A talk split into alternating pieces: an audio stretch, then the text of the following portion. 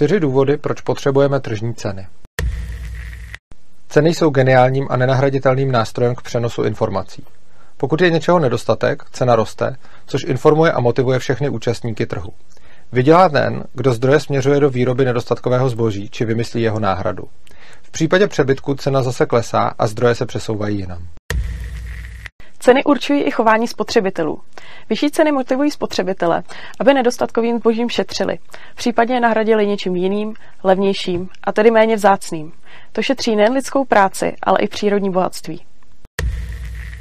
Penězi na trhu ovlivňujeme to, na čem máme skutečný zájem. To vede k lepší alokaci zdrojů, než když rozhoduje stát na základě vůle voličů. Prostřednictvím voleb se totiž každý snaží prosadit své abstraktní preference na náklady ostatních a vznikají tak projekty, za které by lidé své vlastní peníze neutratili. Na skutečně volném a svobodném státem nedeformovaném trhu nejvíce bohatnou ti, kdo dokáží nejlépe uspokojovat potřeby lidí, kteří jim za to dobrovolně zaplatí.